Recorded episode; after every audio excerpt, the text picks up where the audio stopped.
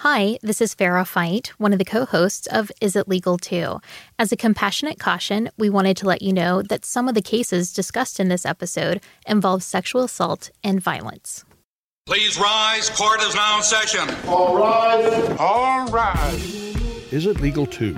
A regular look at the legal system and you, special production of Missouri Bar. I'm Bob Priddy. And I'm Farrah Fite. You know, if you want to know if somebody living down the street from you ever convicted was convicted of a crime, you really can't find that out, except if they were convicted of a particular crime. And the state maintains a registry of people convicted of those crimes. Today, we're going to talk about that registry, what's in it, what's not in it, how people get on it, how people, if possible, ever get off of it, and what it all means to you and who you live next to, and really whether it makes any difference. So we have a special guest, Farrah. That's right, Bob. Here to talk with us today about Missouri's sex offender registry is Matt Radefeld. He is a criminal defense attorney with more than 20 years of experience, and he is a partner at the firm of Frank, Juengel, and Radefeld in St. Louis. In addition to his experience in the courtroom and representing clients, he's also a prolific speaker on this. He educates other lawyers when it comes to criminal defense law and the sex offender registry. And we appreciate his service in that regard um, to other Missouri lawyers through the Missouri Bar. So thank you for joining us today, Matt. Oh, thank you for having me. We haven't always had a sex offender registry in the state of Missouri. When when did the sex offender registry start to become an issue, and why why did we start to compile it, Matt? Do you know the history of it? Yeah, I do. So back in 1995 was the first time that the state of Missouri had an organized sex offender registry. Um, and at that time, it was a very small amount of offenses that were required to register at that time. And it was the most severe sex offenses were required to have to register. And then it kind of, for the first five years from 1995 to 2000, it, it really changed. And you could tell that just it was more charges, more cases, more uh, offenses were added to the registry. And then there was a real dramatic change, probably, I think it was right around 2002, where the legislatures in Missouri said that misdemeanors were also required to register. And then in 2008, the federal registry, what we call SORNA, was passed. And Missouri really didn't do too much in regard to SORNA at that point in time until right at 2009, where there was a Missouri Supreme Court decision in Doe v. Keathley that said that if you've ever had to register under federal law, then you're required to register in the state of Missouri for life. And so that's when all of a sudden we saw a big uptick in the amount of cases that were going in front of the courts. There, there was a more stringent um, uh, system of who was being required to register um, and it, it just it kind of brought us to where we are today. Is it surprising that the number of uh, those who are on the sex offender, offender registry in Missouri today is at more than 23,000 people? When you just look at that number, I had never really actually seen that number written down before. And I think that that's a, a staggering amount. Um, and I think the problem that you're going to have is that when you begin to see so many people on the registry that I think it's going to start losing its effect as to what is the purpose of the registry. The purpose of the registry being? The purpose of the registry is actually for public safety purposes. Yeah. Uh, it's a system uh, for monitoring and uh, tracking sex offenders uh, following their release, and that's basically what it kind of is, is the release back into the community to inform people, as you had stated earlier, as to who are they living next to, who is coming to, you know, fix their washer and dryer. I mean, who are these people that, you know, and I'm using air quotes when I say this, you know, they need to be worried about. Why why do we worry about these people when we don't worry about living next door to somebody who committed fraud? Or, or who stuck up a bank, or, or who's convicted of manslaughter. Why are, why are we more concerned about these people? And I think you're going to see a lot of different uh, different opinions as to the recidivism rate of individuals who are sex offenders. Uh, on one side of the on the coin, you're going you're going to see that Well, there's statistics that say that individuals who have committed this type of offense are not likely uh, to reoffend. And then you're going to have people more on the right side, uh, the prosecutorial minded side, that say, no, there's staggering statistics that say these individuals are the ones who are more likely to reoffend. So therefore, we need to keep an eye on them. Now, is that why we have a special unit over in Farmington where people who are convicted sex offenders have completed their sentence, but the state can then keep them in custody? After their sentence is completed. Yes, that's all. That's called the civil commitment, yeah. um, and and that's a process in itself that is uh, is it, it, takes a, a jury trial uh, in order to civilly commit a person. Uh, then the big question then becomes that they're civilly committed here in Missouri, because some states do it differently. That if you're civilly committed uh, in Missouri, then it's thought to be lifetime incarceration. And I think it's a very few amount of people who have ever made it through the actual steps necessary in which to ever be released if you're civilly committed. Is, has there been a constitutional challenge to that concept at all? You know, I am. I, I haven't heard of one. I I have not heard of one, so I can't speak on one, and I and I am not familiar with that. Yeah. Mm-hmm.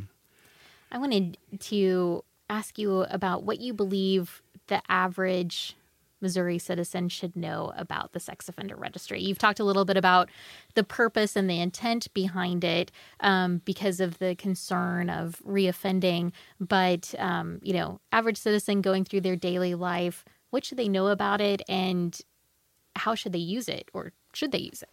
So the website that is available to the public uh, is on the Missouri State Highway Patrol website. Um, when you go to that that website, it specifically right away uh, there's a do I agree or disagree um, choice down at the bottom because they have a very long paragraph that says that this sex offender registry cannot be used to harass individuals who are on the registry. It, it's not meant to um, be used in any improper way because unfortunately we have I have a lot of people call me who say I have my neighbor who is posting up signs all across my neighborhood saying, you know, this guy's a pedophile, watch out. Um, so the average citizen should know that that website's available, but the, the average citizen should also know that they it can't be misused. But on that particular website, it's going to have what the offender's name is, where they reside, um, where they work, um, and what their past offenses are. Um, because the laws have kind of changed throughout the years. Maybe it meant one thing in one year and it means something else in a different year. Now, um, because Missouri went to a tier system that it will tell you what tier they're in, and it's more or less, I guess, supposed to give you an idea of how serious of an offender that person is. It will tell you whether or not they are compliant or non compliant. There may be concerns if a person is non compliant that they are not doing what they're supposed to be doing as far as updating their information. And so that may be a, a problem that an average citizen may want to know that that individual is not compliant. But what it also has in this website are the vehicles they're driving it will have a picture of the of an individual, um, and I don't believe it's on the registry, but it is something that you have to register are your online identifiers. But I don't believe that is on the particular Missouri State Highway Patrol.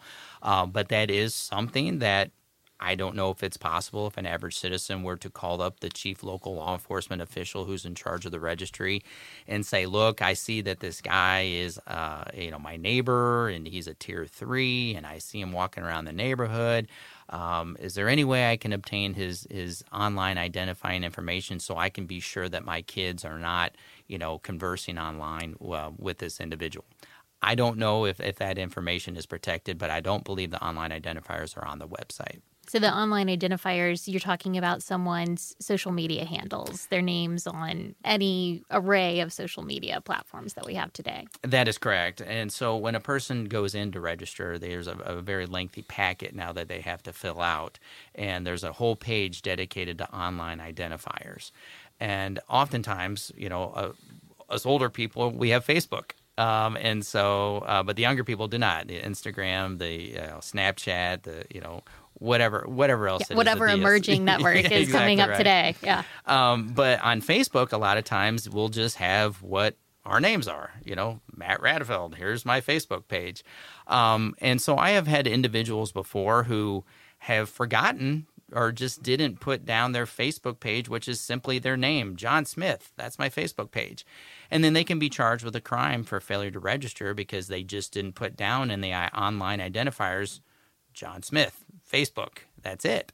Um, but because the problem that you have, and the reason why that I believe that is having to be maintained and looked at, is because you will have somebody who's John Smith, and they'll put out there, you know, uh, Big J, you know, whatever they want to put as as their handle on, on Facebook, and so the individuals who are in charge of monitoring that that registry, you know, oftentimes they'll they'll look, they'll pull out somebody's packet and say, "Well, I'm going to go to Facebook right now. I'm going to see John Smith." Okay, well that's John Smith. That's fine. But then sometimes they'll find out from someone else, you know, a lot of times it's a tip or whatever that somebody's using a different handle and they go there and they go, oh, yeah, there's this picture right there. How do I know? Because I went to the Missouri State Highway Patrol. I looked at his picture. That's them. He didn't list that. Um, and so therefore he failed to register and that that is a felony. The sex offender registry also, the sex offender laws also limit the, where people can go who are on this list You can't go to schoolyards or be within so many yards, hundred yards of a schoolyard, things like that. Uh, you can't uh, you can't give out treats on Halloween, um, and so people in the neighborhood know don't go to this house because there's a sex offender there. Is is, is this kind of a, a persecution beyond beyond normal limits in terms of jail time and and uh, debts to society, or is this such a such an odious criminal offense that we need to set people apart this way? I think that a lot of times the you know the thousand feet rule as far mm-hmm. as residing within a thousand feet of a school as, as the crow flies or being or loitering um, within 500 feet of a school or a park, um, which you know is defined as having playground equipment, um, is I think was a very popular topic for legislatures to campaign on. Um, I've had, and in St. Louis, there are a lot of private schools, uh, a lot of parochial schools. And so, therefore, the component of not being able to be within a thousand or without 500 feet of a school, but not residing within a thousand feet, if you have children who go to school there, it says that if you go and you get permission from the, you know either the principal of a private school or the superintendent of a school district that then you will be allowed to go to certain functions that are pertaining to your own child um, but but short of that um, you know I've I've represented individuals who were found to be fi- loitering within 500 feet of a school who pulled into a uh, a parking lot just because they wanted to finish eating their McDonald's cheeseburger as they were doing their construction job down the street. And lo and behold, that they didn't know at the back side of, of the behind the building that they pulled into is a playground with playground equipment. And so therefore they were arrested for loitering and then you got to kind of have to go to, you know, did they knowingly do that? Um, so I think a lot of situations like that um, do show the severe nature of that type of law. Um, but unfortunately, you read about and you hear about individuals who are sitting in a car across the street from a public swimming pool with binoculars staring at kids. Mm-hmm. So it, it, it kind of goes both ways. Bob mentioned several of those limitations, but could you uh, kind of give us a, a, list so that the listener can understand what are some of the limitations of where someone on the sex offender registry can be and who they can interact with? Sure. Um, so, as far as the interaction, uh, we get calls about that all the time as to, well, can I go to a family function and hang out with my uh, uncle's, you know, children on the other side of the family. And we, yes, I mean, there's nothing that would prevent a person on the sex offender registry from attending a family function, talking to children, or nothing like that. It the only ones that are actually delineated, to my knowledge, is you can't be a coach or a trainer or a manager for any sort of uh, child athletic team um, the Halloween uh, restrictions that Bob talked about, uh, very finely defined as far as like what you can and cannot do, having your lights off at a certain time, putting a sign up, and and what needs to be done.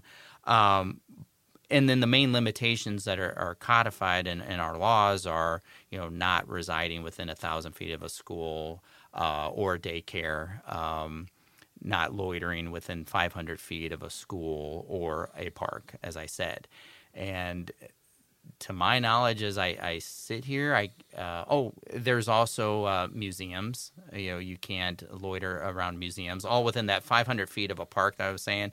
There's also several commas and other places that are listed uh, that you can't go to. Uh, one of the ones that have that I've seen come up lately is something like a, an aviation museum. Okay, is an aviation museum is that specifically geared towards children?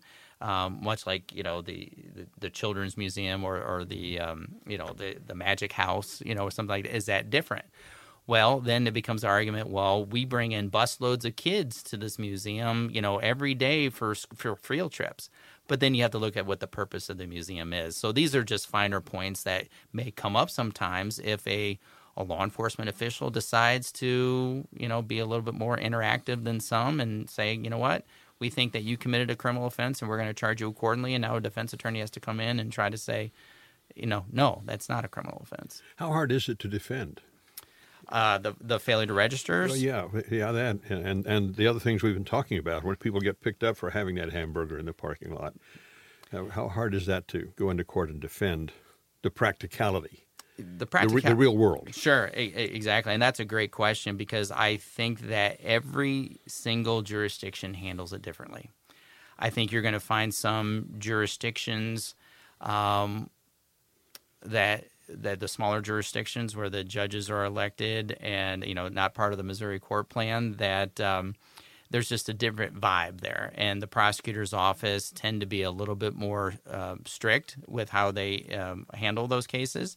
And I will I will say without without naming the jurisdiction, but it's thought to be one of the more um, more strict jurisdictions on, on the east side of, of Missouri, where I've actually been impressed on how they've handled these cases, where they're willing to do uh, diversion programs or, or, or a deferred prosecution program, where they say, "All right, look, here's what I'm going to do." We'll, we'll consider that to be a one-off, and he made a mistake and he didn't know it, so I'm going to put him put him on a deferred prosecution. But within the next 12 months, if he gets caught again in another park, we're going to have to readdress what happened before, and you're going to waive the, the speedy, you know, not speedy trial, but the statute limitations on that. And, uh, you know, if they keep doing it, then we're going to see a pattern, and then that's going to be a problem. Is there a statute of limitations on sex crimes?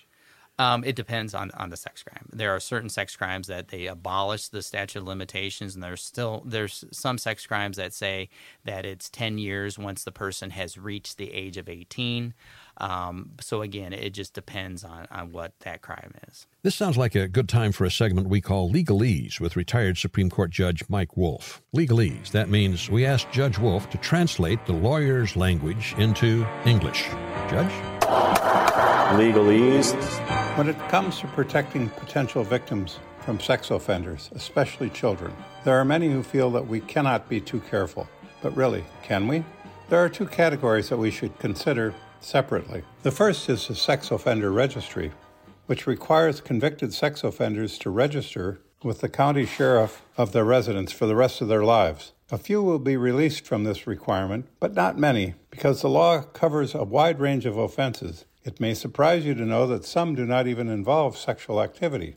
I know a woman who many years ago returned to Missouri in a misguided effort to save a grandchild whose mother, quite young and living a lifestyle that included major drugs. This woman, the child's grandmother, aided by another of her children, went to the house where the grandchild was living, an infant, and snatched her.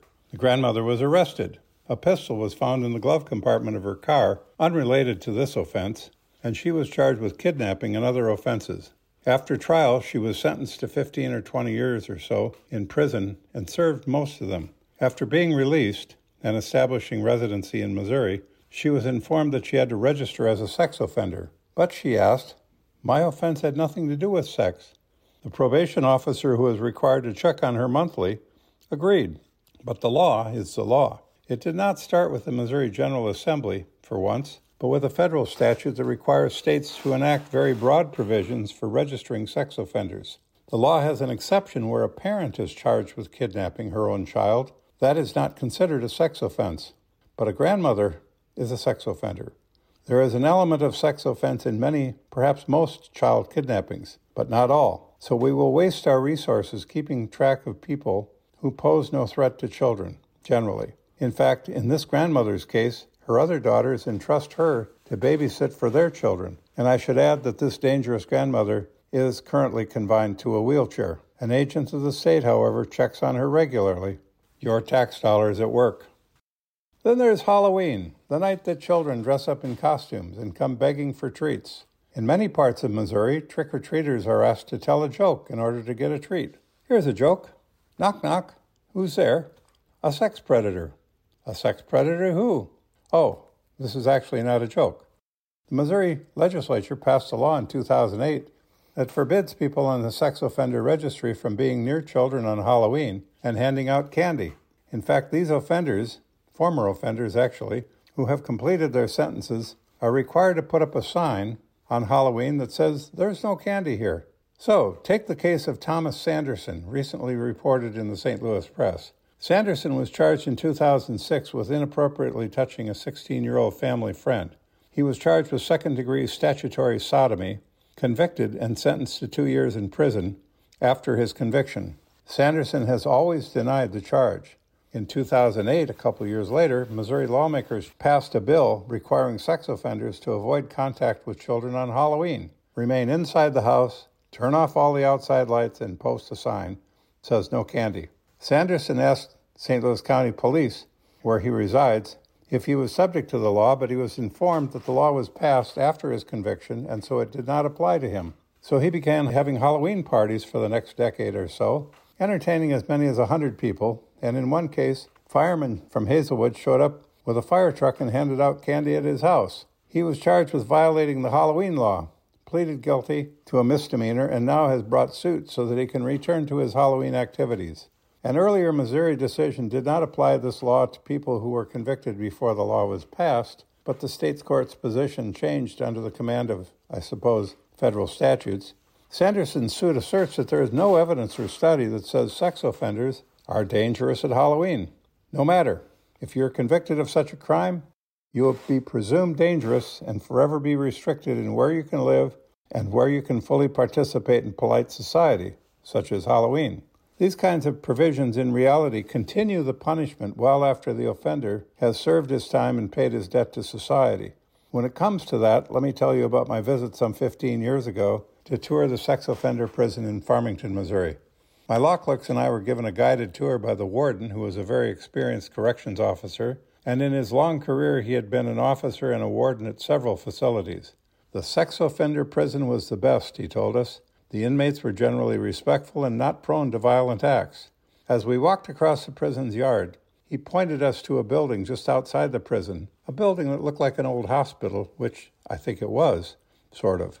He said, These guys have all served their punishment, and they are in a facility for treatment that will, in most instances, keep them locked up for the rest of their lives. It was and is the Department of Mental Health facility for those who, after completing their prison sentences for sex offenders, are subject to civil commitment proceedings because they are thought to be sexually violent predators. They have a path to get out, but few ever do. They have a right to a jury trial, but most jurors are going to say, Wow, a sex offender? I don't think so. So I asked the psychologist at the sex offender prison, who was in charge of referring these men, how many sex offenders get referred to civil commitment? About 5%, the psychologist said. The record of each of those referred inmates is reviewed by a committee of professionals who decide whether the sex offender should be referred for civil commitment as a sexually violent predator. But even if the professionals committee says no, he's not, the Attorney General can start a case for civil commitment without the committee's approval, sometimes even seeking expert testimony from out of state experts. This leads me to think of an old saying, and I'm going to paraphrase here we judge a society not by how it treats its best people, but by how it treats its worst. It's fairly easy to justify these laws if you don't think too hard or dig too deeply. When it comes to children, especially, you can always say, you cannot be too careful. But is that a real answer? Like a lot of us, I don't know the answers either. But we do have a constitution, and we do have to think about whether or not these offenses, and they are awful, justify the lifetime of sanction that we impose on people, even when they do at some point show that they're able to control their impulses. So I think we have to think about how we handle these cases and how our society deals with people who are doing these horrible things and whether we are treating them and us and their families appropriately. So that's something to think about. This is Mike Wolff saying we don't have all the answers, but we sure have to ask the right questions. Legalese.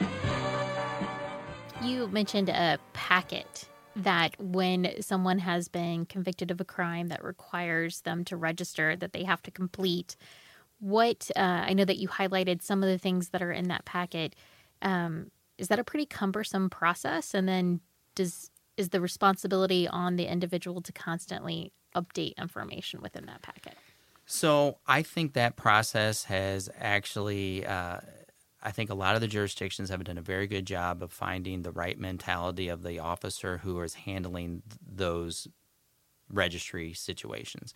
Um, when a person has to come in, and, and, and not everybody who goes to uh, who gets charged with a sex offense goes to prison. You know, we know that. Sometimes you can still get a suspended imposition of sentence, which is a no conviction. So you're not convicted, but yet you still have to go register as a as a sex offender because under the sex offender laws they use the term adjudicated versus convicted or pled guilty. It's just used adjudicated. So if a person's put on probation for a sex offense, um, then the judge will say, as, as condition your probation, you're going to walk right down the street you know, and you are going to go register today, even though you have, you know, three business days to do it, you know, you are going to go down there now and go do it. And so when they go in there, the individual who's running the registry office, the police officer, he says, okay, here's your packet. Go ahead and sit down and fill out all this information. And you say, okay, great if a person went to prison and then right before they're about ready to be released, they get told that, all right, you know, you are required, and they get a piece of paper they're required to sign that says you acknowledge that your sex offender obligations, and as soon as you leave here, you are going to go register within three, you know, business days to go do it. Or and this gets, gets a little bit more tricky if a person lives out of state or if they are coming from out of state and Illinois is a tricky one because their registration laws are, are different than Missouri laws, and they actually are very firm that if you only are required to register for 10 years, on that 10th year, you're off. But then you're like, okay, this is great. Well, now I'm going to go moved over to Missouri. But the Missouri's laws say that, well, if you've ever had to register in another state, then you're going to have to register here in, in Missouri. Um, unless you can get something to show that you are you are no longer required to register in Illinois. But again, there's been some recent changes in case law that's changed that whole thing that I'm sure we're, we're probably going to talk about here momentarily. Um, but a person who comes from out of state and, and, and then finds themselves having to register in the state of Missouri, it's all this they all, all three of those situations when they show up at that registry office are going to get that packet that I said before, and the officer is going to say, You need to fill this out with your name, your address, uh, where you work, who you work for, your online identifiers. They're going to take your picture. Um, what car you're driving, you know, any of that ty- that type of information. So I don't think it, it's necessarily a very uh, difficult process to do, um, but you just got to make sure that you fill out that that form completely and fully because if you don't, that's what you're going to find in your discovery when you get from the prosecutor as to how you failed to register and that and that's what they use to determine whether or not you have uh, uh, failed to fill out the proper information. You mentioned a tiered system early on. Define the tiered system. What's in tier one, two, three, so on? Sure. And so I talked briefly about how the law, the mm-hmm. law has changed. Just mm-hmm. briefly before before I get into that, prior to 2018 it was just simply a situation where, under the particular statute of 589.400, the revised statutes of Missouri, it says that if you have to register, you got to register for life in Missouri. It's just that that's just how it was, and there was a, a big long list of of those offenses that required registration. Um, and then in 2018, they started looking at, all right, um, there has to be a system like the federal system because the, fe- the, the federal system since 2006 was when I think the law was first passed, but um, they have a tier one, a tier two, and a, and a tier three. But Missouri, for a long time, was looking at all right, well, do we go to an assessment process? You know, do we have a counselor determine that, you know what, you have done what's necessary. I don't think you're a danger to the community anymore. So therefore, I'm going to say to the court that you should get off the registry. Well, then it became a question of who's going to pay for that? You know, who's going to pay for this individual to be able to assess an individual? So they looked at it, and and I really think that the, Missouri State Legislature worked. I know they worked extremely hard on trying to get that done, um, and they got it done there was just one little component that we'll talk about in a minute that kind of threw it for an upheaval, and we find ourselves where we are today.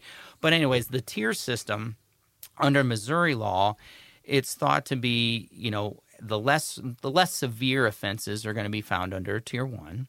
Uh, the mid range offenses are going to be found under tier two. And then the more serious are going to be the tier threes. They're the ones that stick around after they're completing the prison term. Many Exa- of them. Yeah. Exactly right. So yeah. those are very like violent offenses that have occurred. The more most se- likely, more severe, um, the very young victim. Um, but the one problem of the tier threes is that since the Missouri law has changed, and even just the names of the offenses have changed through the years, that they can't put in everything, you know, under the particular statute of all the tier ones, of all the tier twos. So what they did is they just threw the throwback of if it's not listed here in a tier one or a tier two, then we're just going to uh, throw it into the tier three. And if you look at all the tier threes, and I actually went and argued in front of the Missouri Court of Appeals in the Western District on this particular issue, where if you look at the federal tier system, eh, the Missouri system is supposed to mirror that more or less. And there's actually components part in, in that statute when it talks about a tier one, a tier two, a tier three, that if it's substantially similar to tier one, it comes here. It's substantially similar to tier, tier two, it's here. Tier three, so on and so forth. But under the tier one, under federal, if it's a misdemeanor, it's under tier one, period. There's no way that a misdemeanor can be a tier two or a tier three under the federal law. And if you look at all the offenses under a tier three, other than that catch all provision, they're all felony offenses as well. There is one misdemeanor offense that's listed under the tier three, but it's a misdemeanor in theory, but then it gets kind of ratcheted up to a felony if a person has a prior sex offense and it's dealing with a prostitution type issue, a, a patronizing prostitution. That's the only misdemeanor that that's in there. Well, I had a case where it was a misdemeanor case, you know, sexual misconduct that you know that particular offense um, should have been a tier one, and and and the court of appeals said, but it's not listed under a tier one or a tier two, and so therefore this catch-all we have to follow what the legislature says, and so therefore that catch-all is a tier three. So it was a clear misdemeanor that should have been a tier one, but because that catch-all is there, it's saying it's a tier three. And so as far as a person who is a tier one is required to register for 15 years, but unless there's a clean record reduction that we call it, and so it knocks it down to a 10 year. And then a tier two is 25 years, and then the tier three, which is the most severe, is, is to, for life. Patronizing prostitution. Mm-hmm. The, per, the patron is the one who registers? That is correct. The prostitute doesn't. That is correct. Um, and so there's a promoting prostitution patronate prostitution, but there, to my knowledge, uh, I would have to, you know, it's a very long section. I don't believe prostitution in itself is listed as a sex offense. So a prostitute is not committing a sex crime? According to this particular statute, I don't believe it's in there, so that is correct. You were just highlighting some of the differences between the federal registry and the state registry, although it sounds like the state is designed to somewhat mimic the federal. Are there other major differences beyond the catch all provision in the state registry that you think of are particular note? Yeah, so like I said, under the federal, the tier one, um, it has felonies in there as well, um, but misdemeanors are, are listed under there. Um, the tier two is interesting under federal because it requires you to look at other federal offenses um, aggravated sexual abuse, sexual abuse, uh, sexual assault, aggravated. I mean, there's so there's there's different things that it, that it looks at, and it also looks at, at an age component. So it, it appears on its face that under the federal they have less offenses listed because there's just lesser sex offenses listed under federal law. Um, the bigger ones being, you know, the crossing state lines to have, you know, sexual relations with a minor or assisting in that uh, in any way. And you're going to find yourself in a tier three under federal when you're doing that. But one that comes up a lot, especially in the eastern and western districts of, of Missouri, are the possession and distribution and the receiving of child pornography. That's a big one. So having a possession of child pornography um, is a tier one offense. Um, receiving and distributing child pornography, um, which is an interesting thing when you're on the computer, because if you're doing file sharing and which is very popular peer to peer, that some jurisdictions consider that to be distributing. Therefore, you're going to find yourself under a, a tier two uh, component. Um, and then the other it's brought up in, now in, in the state as well in the federal is that they have uh, exemptions. Uh, what is not deemed to be a sex offense, and that's how the federal law defines it, is this is not a sex offense if it was consensual, it, um, sex between adults, or if there was consensual uh, sexual conduct between an individual who is older than 13 years old and not and then the other person is not more than 4 years older than they are.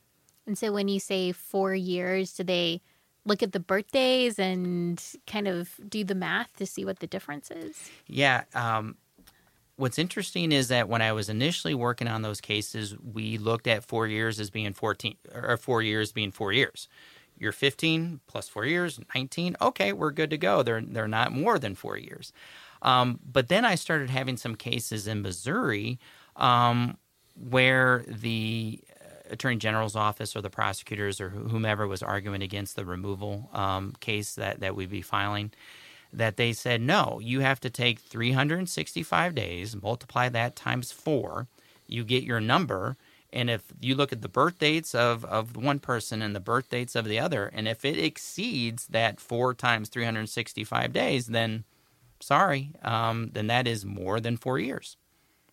Now, does that differ significantly? Because I know we've uh, talked in other episodes here in Missouri that uh, you legally cannot consent. Um, you know, even if you're dating someone, you know, you're 18, they're uh, 17 or younger, that state law says that they cannot consent legally uh, to have consensual sex. So it sounds like there's an exception in the federal rule there, but maybe not in the state. Yeah, so it's interesting that the federal uses that terminology and doesn't really go any further than that um, because, you know, technically a, a child cannot consent. Um, but the state of Missouri, what they have used and what we are calling the exemption statutes within 589.400 is that force was not an element. Um, so, lot, so you'll have some sex offenses that say an individual was coerced. Um, but in Missouri, we look at okay, is there force? Um, and so, therefore, that is going to add to a component of, of without their consent. Um, and so, I have actually, I, I, just argued in front of the Eastern uh, Division of the Court of Appeals of Missouri on an issue very similar on a matter that I had in, in St. Louis County, where it was an issue as to whether or not it was, um, you know, uh, inappropriate pictures were taken um, of an individual who was a minor by another minor who just so happens to reach that age of, of 18, but they were in a relationship.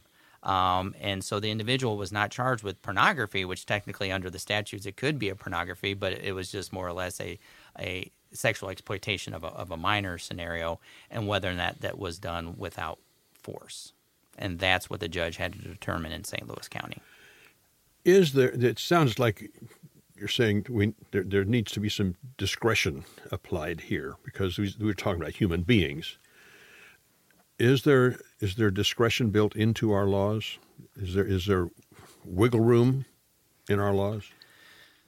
So I think that um, when it comes to just the charge of, mm-hmm. of a sex offense, mm-hmm. um, I think there is tremendous discretion by the prosecutor as far as what they want to do as far as the charging and and some prosecutors offices do this differently some follow the adage of I'll charge high with the understanding that when we negotiate we'll come back down low there's some prosecutors offices that say I think this is more appropriate. I really don't think this guy is a danger, and so therefore I'm going to do this. Well, even though they don't think they're a danger, they're still setting them up. I, I shouldn't say that term, but they're more or less putting them in a situation where if they plead guilty and even get an SIS, they're going to have to register as a sex offender.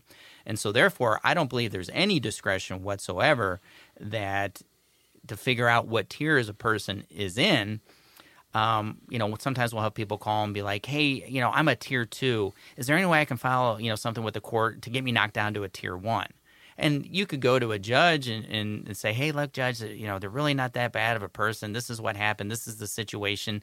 Can you please knock them down from a tier one, tier two to a tier one?" Absolutely not. They can't do it because the statute's very clear that if you plead guilty to this offense, this is the offense that you have to register under as far as tier. Now, the discretion, I, I think, gets into kind of like the scenario that I just described, where the judge had the ability to be able to hear evidence and determine whether or not it truly does fall in the exemption statute because was there force really involved? Was there a threat of force really involved here? And luckily, the judge found that no, there was not, and the Court of Appeals upheld that. Plea bargaining enter into the discussion very much the, from the prosecution level on sex cases in general. Yeah, yeah.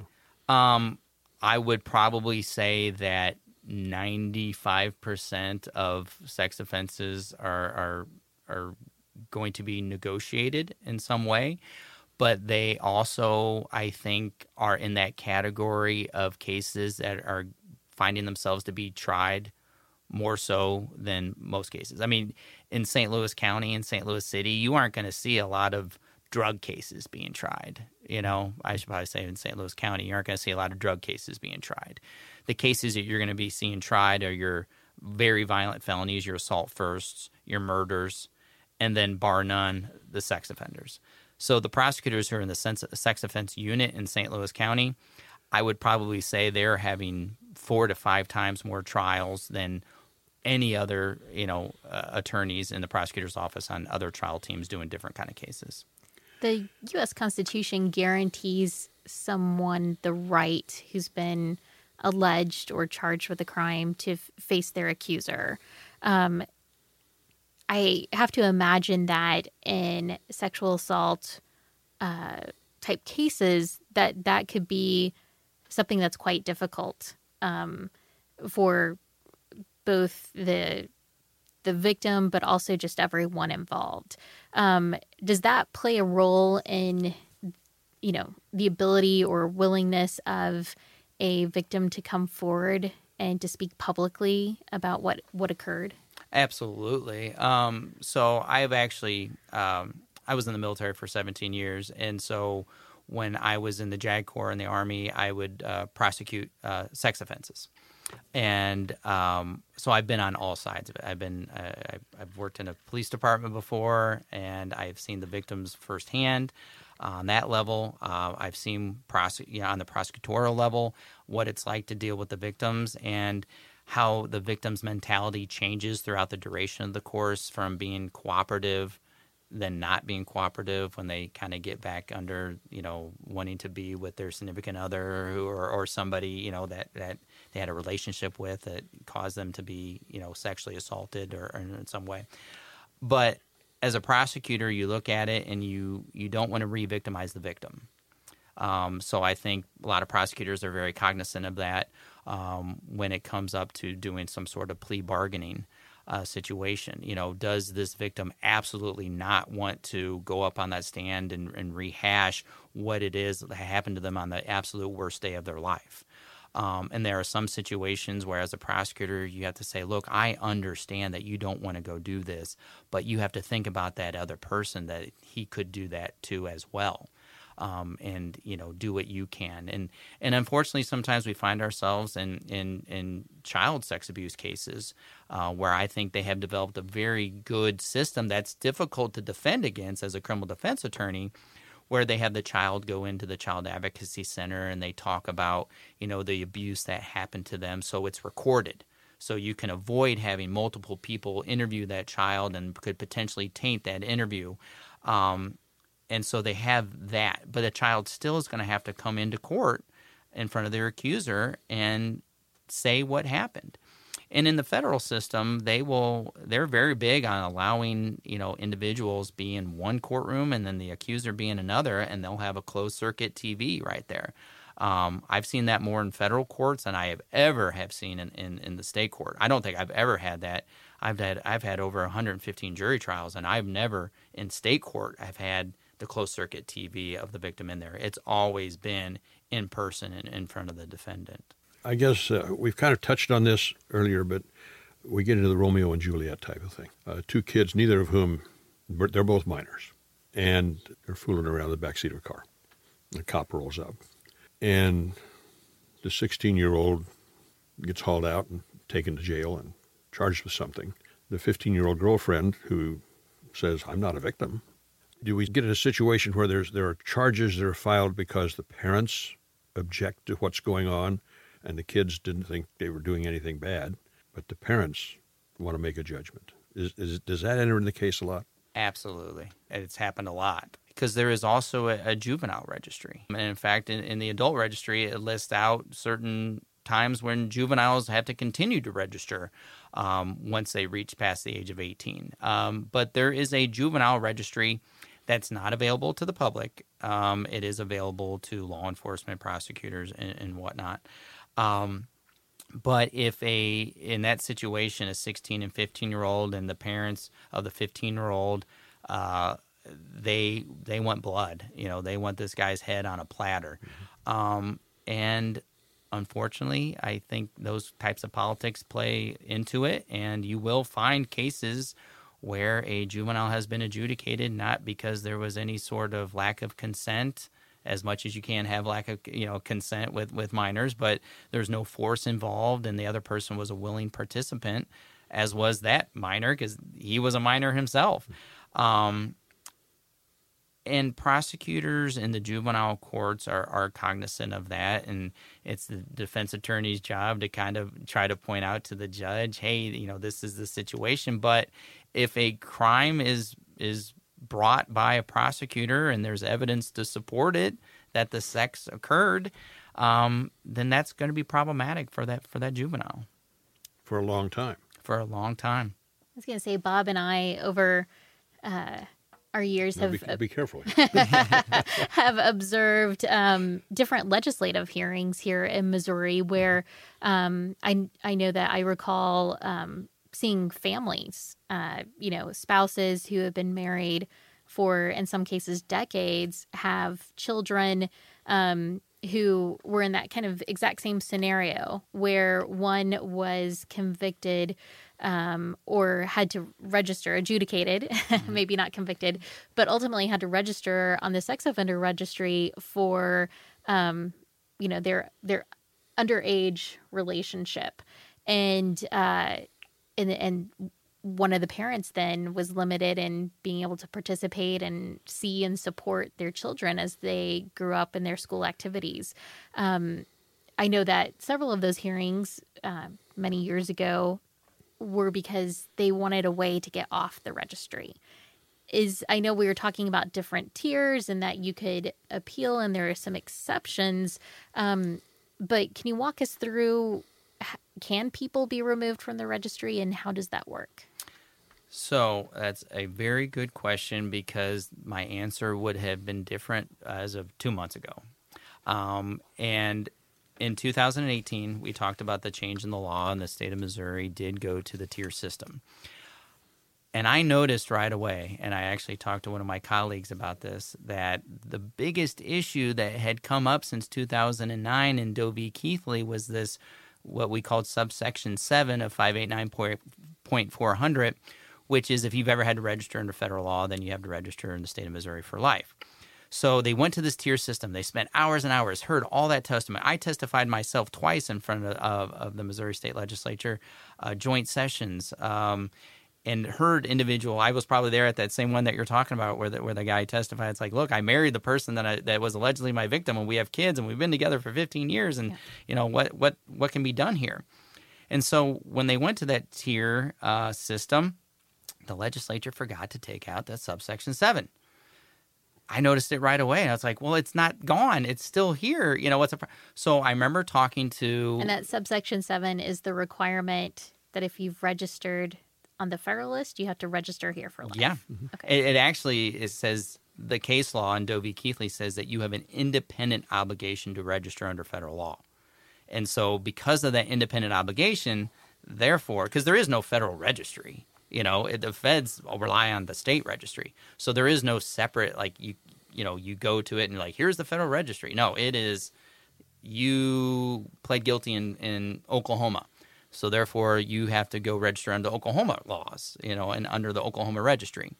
And so um, the uh, the the the fact that subsection seven wasn't taken out, which said that you have an independent obligation to register under federal law, and so therefore you have to register for life. Okay, that wasn't taken out. So you had you had all this hard work on these tier systems saying you can get off at ten years, you can get off at twenty five years. You know, oh, I'm sorry, you can't get off at all because you're a tier three. Okay, but everything was going great, and the attorney general's office said, "We understand that that's there. We're just not going to enforce that." Okay, and they lived up to their word they they were okay, this guy's a tier one, hasn't had any problems. You file your petition that's required under 589.401 of all the components that you need to have in there. And the Missouri State Highway Patrol, they would just send in a letter. They wouldn't even show up and they would just say, We have no objections. We have no objections to this one. Attorney General show up in court. We have really no objections. Maybe they'll ask one or two questions. And judges were, I mean, I was getting people off. I would say two to three people a month. My firm was getting people off the registry. I'm like, well, this is great. This is how it's supposed to be. But then the problem is there was a smaller jurisdiction in in uh, Western District of Missouri where a judge, and I can't blame the judge. He was like, well, I want to look at this statute, and he reads the statute and he says, well, it says right here, you know, that they have they have to register if they've ever had to register under federal law, they have to register for life. And Doe v. Keathley and Replogle, these are all telling me that they have an independent obligation. And I'm not seeing anything that the legislature didn't take that out. There's no case law that's saying that that's no longer good case law. So therefore, no, I'm sorry. I know the def- the, the, the declaratory judgment, you know, petitioner is asking for it. I know that the attorney general's office isn't fighting it, nor is the local. But you know what? Sorry, guys, I can't go against what the statutes say. So therefore, I'm going to deny it. So therefore, then they took it up to the Western District uh, of Missouri Court of Appeals, and the Court of Appeals said, "Look, we have to follow what the law says. This is what it says." Then the Missouri Supreme Court said, "We're not going to hear it. We're just going to follow what, what the Western District says." And so the attorney generals after that just it unraveled. You know, things started just going downhill.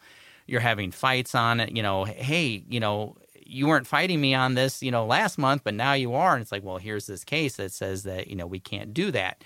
And so then there was a, a set of cases that came up, and it, the name's escaping me, and I think it may be the Smith case, you know, that it's ultimately decided under, um, where the Missouri uh, Supreme Court then said, no, I'm sorry. You know, it, it says very specifically that you know, it, you still have an independent obligation, and here's all the cases why, and the statute's still there, and so therefore the the only thing after that that that that Supreme Court decision that would allow for the removal were the exemptions, which is dealing with the Romeo, what we call the Romeo and Juliet. Mm-hmm. Um, so that's where we are right now, and so immediately I'm on the board of directors of the Missouri Association of Criminal Defense Lawyers. So right away, we talk to our lobbyist people and say, you know, can you start talking uh, to these legislatures and just just get rid of that subsection seven? You know, because if they got rid of that subsection seven,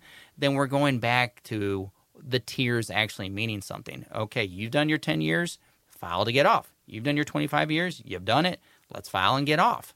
That's why the Senate and the legislature took the time to do what they did but my understanding is that there has not been any real movement on that.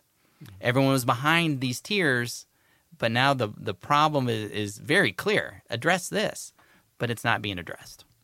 So, for those who were removed in that what sounds like a brief window, um, are they impacted by this these later decisions that set precedent, or are they off? That is a great question, and it's kind of like the the relative that nobody speaks of. Um, you know, and it, for me as a practitioner who has spent a lot of time, you know, on these declaratory judgments and, and getting in getting the people that the Missouri law says that they should get off. I, I'm I'm white knuckling it a lot of times, going because I just keep waiting to get that phone call from the person saying, Matt, you know, I thought you got me off, you know, and, and now I'm being told I have to get back on because that is what the situation was for years in Missouri before the Doe v. Keathley case. Um, so from 95 to, you know, 2009, people were being told, and this is absolutely true, is that they would get a letter one year saying, congratulations, you're off the registry and then six months later get something that says, "Oh, I'm sorry, the law has changed, now you have to come back and register." And then the next year they would get another letter and says, "Hey, congratulations." I mean, I have had people who have gotten off the registry three times and being listed as exempt. That was the term that they used, that they were exempt. But then Doe v. Keathley came out, and Judge Teitelman said, "Nope." You know, uh, if you have an independent obligation under federal, then you have, a, you have to register for life in Missouri. So I'm fearful that those dozens and dozens and dozens of people that we got off the registry um, are going to give me a call someday and say, "I've just got, I just was told that now I have to register again." Are there any other areas of law that include a registration or a punishment that kind of does this teeter tottering effect? Like it, it seems almost like a, a double jeopardy in, in some ways.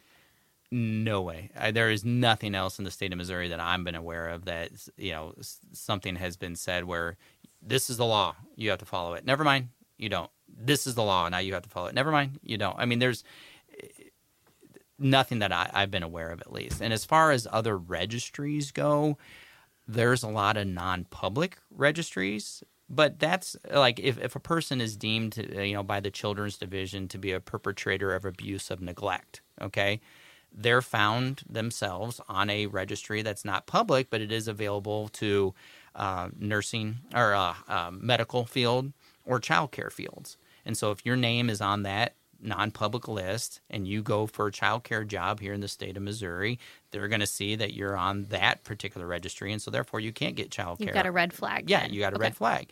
Um, but that I am not aware that there's been any teeter tottering on that. It's it's been this this is how it is, and it's been that way for a while. Um, but as far as the back and forth of the law here, I mean, it's it's unprecedented. It sounds like the Charlie Brown effect. Lucy always grabs the football away. Good way to put it. Yes. Yeah. Is there ever a time when the the presumed victim, sometime later, could come back and say, I wasn't really a victim. This person shouldn't be on the list. Can the victim ever come back and basically personally exonerate someone and have that carry any legal weight for going forward? So I can give you two situations uh, on that. And so, um, if you are fortunate enough to have the victim, because I mean they would be a victim at that time because mm-hmm. they they were adjudicated, um, to come back and uh, provide some sort of testimony for the individual who is trying to get off. I have had that before, and it is it, it's worth its weight in gold as far as a hearing goes to get a person off.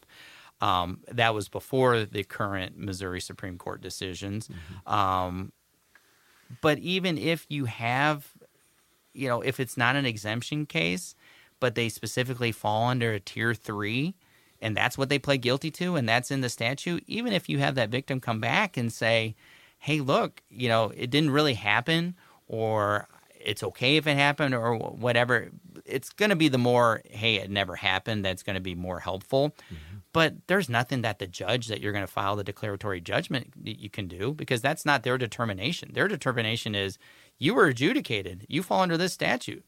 I'm sorry, you know, there's nothing I can do. But the other situation that I have, have had happen and we were all over the news for this uh, with an individual who allegedly had molested his three nephews. And then later on, the three nephews came forward and said it never happened. Never, never did it. We took their deposition, found out that their social worker, uh, who about five years after these nephews had made these allegations that my that my client had fought, always fought, mm-hmm. and then eventually entered into an Alford plea because it, it, came into a situation where it's like, all right, well, do you want to go to prison for the rest of your life, or do you want to take an SIS Alford plea where it's no conviction, you know, and the sex offender registry was not that big of an issue at that time, which later changed, and so his whole life changed. But um, found out that the social worker uh, was a pedophile and had pled guilty to molesting numerous children, um, and then has subsequently died. He passed away a couple years after that. So we gathered up those depositions, the the petition uh, to get a governor's pardon and we have been waiting for quite some time to get an answer on that. But every time we talk to somebody in the governor's office or the probation officer who has investigated that, they're like, "This is one of the best, you know, pardons we, you know, we uh, requests we've ever seen before." You know, and the nephews are very active in saying this never happened. We lied because we were coerced by this social worker who was apparently grooming them in the whole process.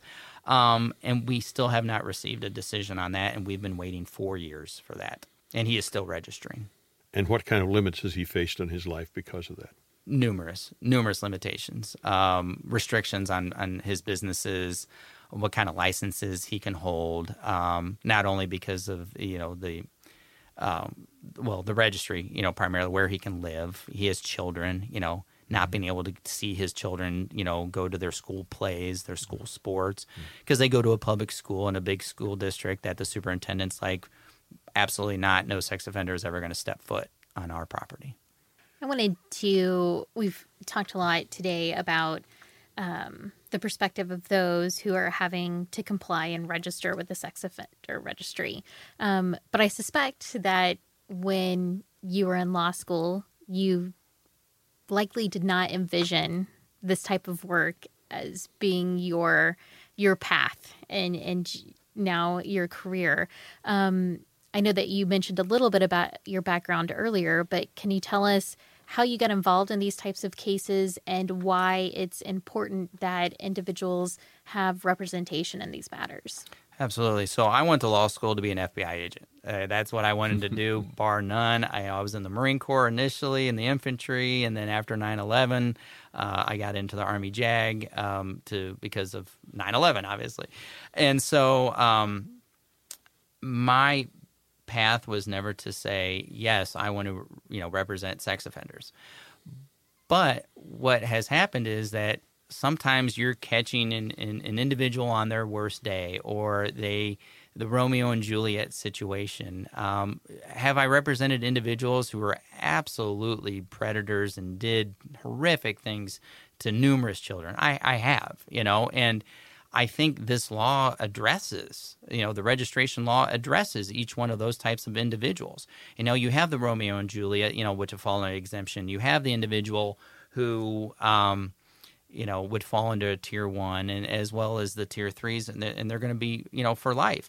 But what's interesting though is when I was testifying in front of the Missouri, you know, Senate and, and House for uh, on this issue, uh, I was there with a prosecutor and she is a prosecutor who's known to be one of the most strict prosecutors on sex offenses that you can imagine.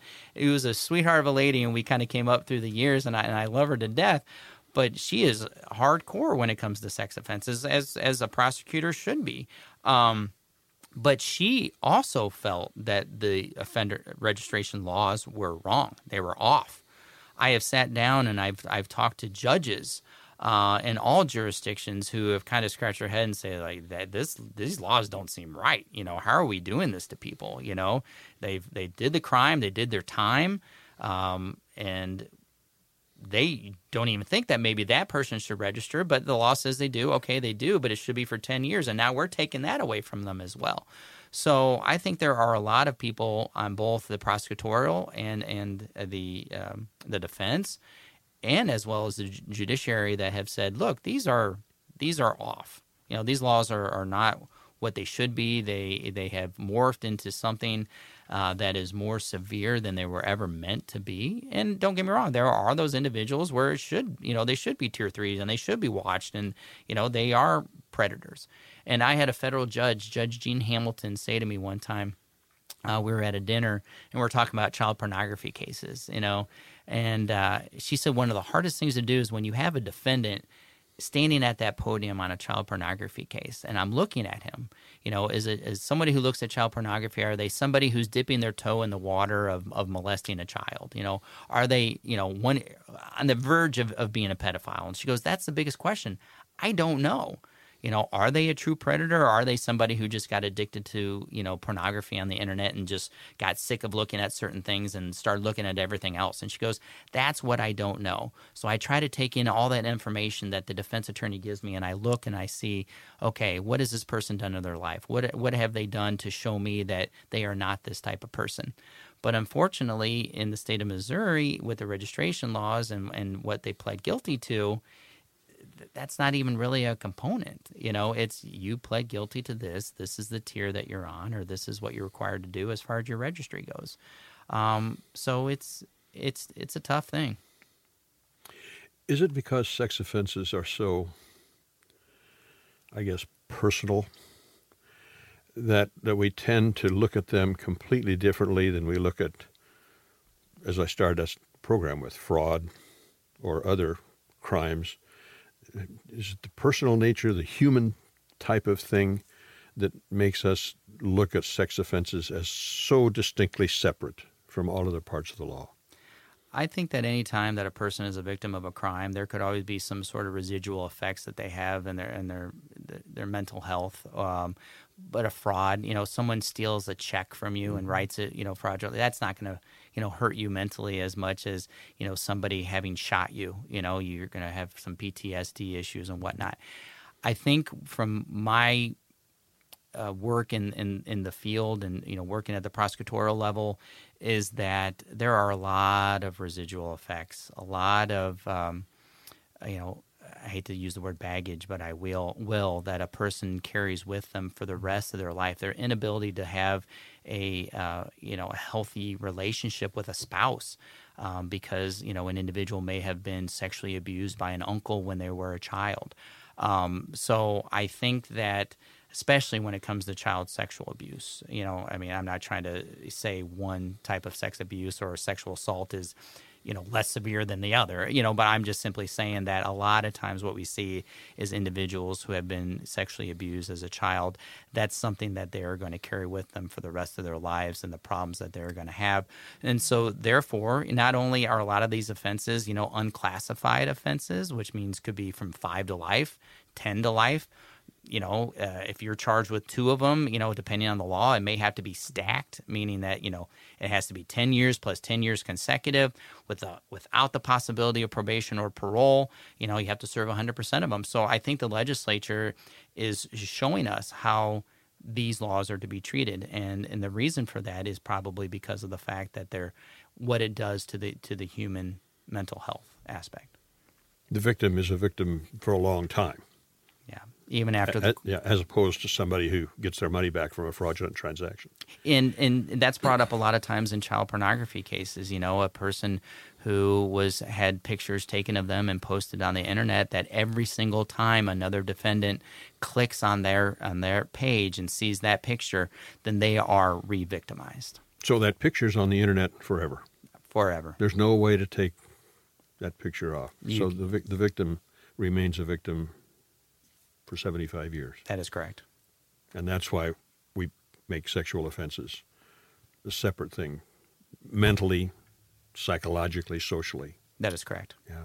Is there any advice or when you get a phone call from potential clients saying I'm being investigated uh, or I'm I've been charged?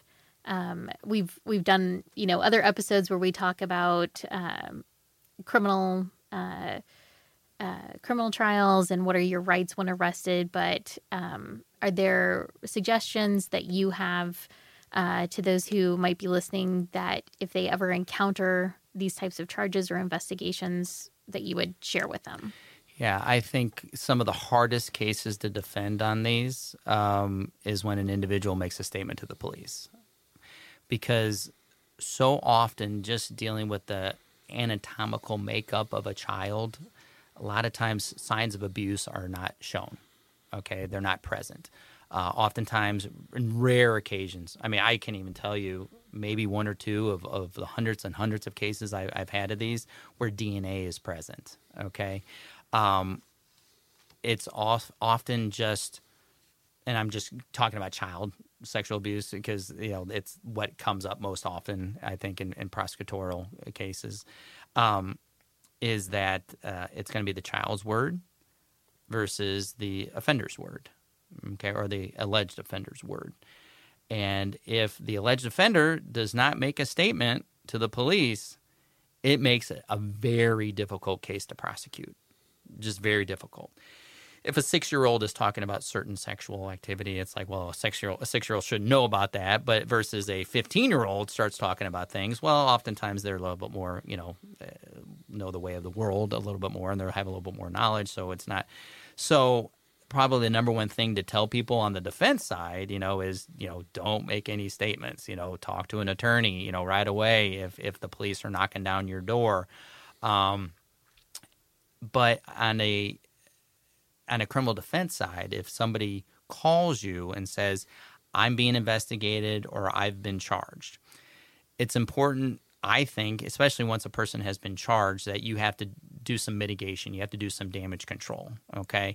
We often will tell our people, okay, I know you may not have done this, but we have to prepare for the possibility that we may have to negotiate this case later on with the prosecutor, depending on the evidence. We just haven't seen it yet. Start going to a counselor okay but you can't talk about the offense because you're going to get hotlined if you start talking to a counselor about child sexual abuse. You can start talking to them about i have internet addiction or you know i have a sex addiction or something to that effect and talk to them about that. Um, and then also to get a psychosexual evaluation um, by a, a, a person who is approved by the missouri board of probation and parole just to have in your back pocket. Okay. You also may want to look at the possibility of having your client take a private polygraph.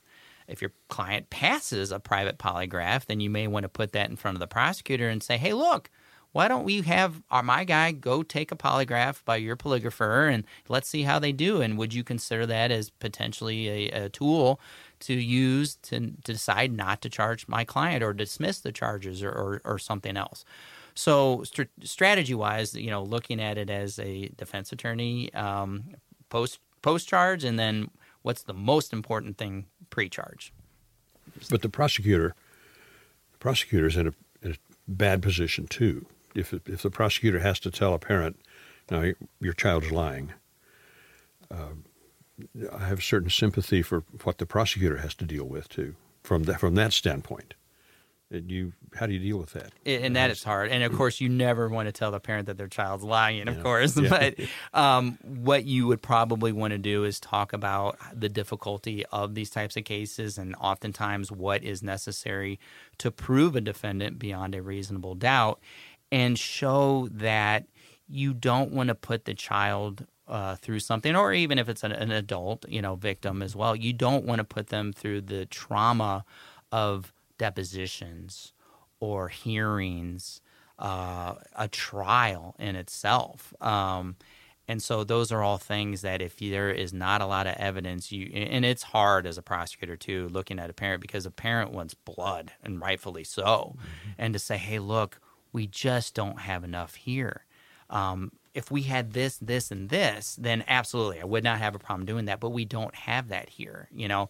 And do we really want to put your your child or yourself through something that ultimately is is not going to come out in your favor? And sometimes we're like, well, we want our day in court. And it's like, well, I understand, but I have a duty too that I can't go forward on things unless you know these certain things are met. Is there any um, advice or guidance when it comes to reporting? If someone has come forward to you and shared that they are a, a victim of some sort of sexual assault or sexual offense? Um, It's difficult. Um, if an individual is unable, just physically and mentally unable to go report it, um, and so many of these offenses go unreported, as we know, um, seek out mental health. You know, do what is necessary in order to get a person in the right state of mind to be able to do that. Okay. Sooner is always better because in those rare situations where there could be DNA, the last thing you want to do is to have an individual who has been sexually assaulted, you know, run home and, you know, take a shower and, and, you know, and scrub themselves, you know, clean because they just feel so dirty about being touched in that way. And it's understandable but it makes it very difficult for law enforcement to do their jobs if an individual has gotten rid of the of the crime scene because their body is the crime scene. Um, and if they you know to to get their support system set up in such a way that it's going to make them strong enough to be able to tell you know their truth. Other than section 7 what's the biggest weakness of our sexual offense laws do you think I don't. I'm not a big fan of that catch-all under the tier threes. I think uh, in my situation, it was in my client situation, it was misused. Um, but I, I don't disagree with what the Court of Appeals said because it's in there. You know, mm-hmm. um, I think that if they're going to mirror the federal system, uh, mirror it a little bit more, I, I think there's some offenses they have in there that they have improperly classified or made a little confusing or or delineated at a, at a, at a certain age that mm-hmm. is a little little off. Um, I think that um, there needs to be an explanation as to what exactly is required under an exemption versus just a removal. Because under uh, 400.1, uh, 589.400.1, they have a list of what you have to have in your petition in order to be removed. But then there was a question that I just had in front of the Court of Appeals that even the Court of Appeals was scratching their heads where they're like, well, is that required as well under the exemption? Mm-hmm. And we were saying, no, it's not required under the exemption. This is what's required under the exemption. But the Attorney General was kind of like, no, that this is required as well. And the Court of Appeals didn't decide that issue, but uh, kind of punted it, you know, on just saying, hey, you didn't preserve this, so therefore we find in favor of them. But um, I think that needs to be spelled out a little bit more as well. Is the 10 year, 15 year clear, clean record requirement practical? I, I think it's practical. I think the federal system does a better job in determining what exactly um, is needed for the clean record re- re- reduction. Mm-hmm. Um, I think certain things have to be met in order for that for that to happen. And Missouri, I mean, they still allow it and still and still do it in theory. Um, but I just think the feds kind of did a better job of spelling out what was needed for that clean record reduction. Getting back to where we started. Yeah. Having having a sex offender living down the street from you. What what is the proper reaction to have if you find this out? What's the proper thing that I should do if I find out somebody three houses down has a sex uh, is on a sex offender registry? I think as as a parent, I have three children myself. As a parent, it would be very difficult, and, and being legally trained. I mean, we all love CaseNet in mm-hmm. Missouri. Mm-hmm. You know, it's hard not to love CaseNet. Um, and it's expanded access to it now. it We've done an episode on that. so it would be very difficult not to take that individual and go to the, you know, if you go to the registry in Missouri State Highway Patrol and you map it. I mean, if you type in your address and you map it, it will tell you 500 feet from where you live, 1,000 feet from where you live. And it's got little pins, you know, of, of, of where schools are, where daycares are, and where sex offenders live. And so you just have to, you know, move your mouse over it and boom, you know, that, that information comes up. And, you know, it would be hard not to go to CaseNet and type in that person's name. And as a lawyer, we get to look at documents. A lot of, a lot of people don't. And you be able to be able to see what their charges were.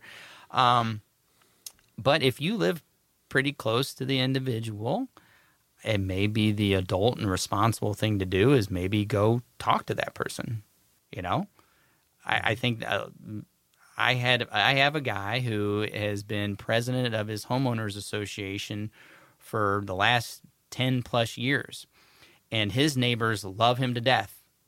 But you know what? He's a tier 3 reg, you know, having to register uh, as a tier 3 because when he was in his 20s and, you know, the person was young enough where mistake of age wasn't a defense because if they're under 16, you can't use mistake of age as a defense. And so therefore he's a tier 3 lifetime registrant, but his neighbors love him, you know, and they protect him. And whenever a new person moves into their neighborhood, they all meet with him, you know, with that with that new neighbor and mm-hmm. say, "Hey, look, that's the president of our homeowner association. We know that he's a registered sex offender. I invite you to go talk to him and go meet him, and, and he'll explain to him explain to you his situation and what happened. And he's never had a problem. Now he wants desperately to get off the list, and I keep telling him, "I'm sorry, you're a tier three. There's nothing we can do." But you're lucky, and, and it's not the norm for people to be that supportive. A lot of times, it's the exact opposite. We were getting the the posters on the mailbox and the vandalism to their house and to their cars. I see that more often than anything else. Do they deserve it? I don't think any person deserves that. I think justice is doled out in, in the courts, not by any sort of person who just feels as if they want to inflict pain or punishment on that person. Anything else we haven't touched on? Because we've touched on a whole bunch of stuff here today, Matt. Yeah, no, I, I think we did. Um, and I'm looking forward to the time that the Missouri State Legislature fixes the issue with subsection 7 and we can get back on track of getting those individuals who are allowed under the law to get off the registry, and we'll continue to do that. And looking forward to the governor's office doing something too. We're open. Look at those pardons. Yep. we'll keep monitoring this, and if there are changes, we'll invite you back to provide an update. Sounds great. Looking forward to it. Tremendous. Before we go, this program series is focusing on a lot of our basic individual rights to shed some light on the U.S. Constitution and the rights we have under it. Here's the Missouri Bar Citizenship Education Director, Tony Simones, to tell us more. One of the most significant cases to emerge on this issue was Smith versus Doe, a 2003 decision of the U.S. Supreme Court. In 1994, Alaska enacted the Sex Offender Registration Act which required those convicted of sex crimes to register with law enforcement authorities. While information like fingerprints, driver's license, and medical records were kept confidential, much information was made public. Name, aliases, photograph and physical description, license plate information, place of employment, the crime for which convicted, and length and conditions of their sentence. The law would be applicable to all those convicted of sex crimes, whether they committed their crimes before or after passage of the legislation. Two individuals challenged the application of this law to them. They both pled no contest to sexual abuse of a minor, served their terms, and were released in 1990, four years before the law was enacted. Both completed rehabilitative programs for those convicted of sex offenses before the act was passed. Although they were convicted before passage of the act, the government argued that the two individuals, the plaintiffs in this case, were covered by the act. The individuals brought suit contending, among other things, that the actions of the government violated the ex post facto clause of the Constitution. Ex post facto refers to a law that was passed after the commission of an act, which is applied retroactively to that act. This is usually seen as the zenith of unfairness, and that is why it is specifically banned by the Constitution. The individuals in this case saw their situation as involving an ex post facto situation. At the time they committed their crimes, there was no requirement of registering with the government. Thus, they argued, the attempt by the government to require them to register amounted to ex post facto and was prohibited by the Constitution. The federal district court ruled in favor of the government. The Court of Appeals ruled for the individuals. The case was accepted by the U.S. Supreme Court which was asked to consider whether the registration requirement was a retroactive punishment prohibited by the ex post facto clause. The Supreme Court ruled 6 to 3 in favor of the state of Alaska. Justice Anthony Kennedy wrote for the court. He began his analysis by stating the key issue in the case, writing, If the intention of the legislature was to impose punishment, that ends the inquiry. If, however, the intention was to enact a regulatory scheme that is civil and non punitive, we must further examine whether the statutory scheme is so punitive, either in purpose or effect, as to negate the state's intention to deem it civil. The state would not be allowed to go back and punish individuals retroactively, but the state would be able to develop a regulatory framework that would be applicable to individuals retroactively. To resolve this issue, contended Kennedy, the court had to look at the intention and the effect of the legislation. For Kennedy and the court, much reliance was placed on what the Alaska legislature said within the law. He wrote, Here, the Alaska legislature expressed the objective of the law in the statutory text itself. The legislature found that sex offenders pose a high risk of reoffending and identified protecting the public from sex offenders as the primary governmental interest of the law. The court saw the law not as punishing criminals, but as protecting society. This meant the court would move to the second part of the inquiry. What were the effects of this legislation? The individuals in this case argued that historically, actions like shaming, humiliation, and banishment were criminal punishments. They argued that the sex offender registry was very similar and should be seen as punishment. Kennedy disagreed, writing, The stigma of Alaska's Megan's Law results not from public display for ridicule and shaming, but from the dissemination of accurate information about a criminal record, most of which is already public. Our system does not treat dissemination of truthful information in furtherance of a legitimate governmental objective as punishment. For Kennedy and the majority, providing information was not a criminal punishment, but a public service. The individuals also argued that the act subjected people to an affirmative disability or restraint, another indication of criminal punishment. Again, the court disagreed. Kennedy wrote that the act imposes no physical restraint and so does not resemble the punishment of imprisonment. The act does not restrain activities sex offenders may pursue, but leaves them free to change jobs or residences.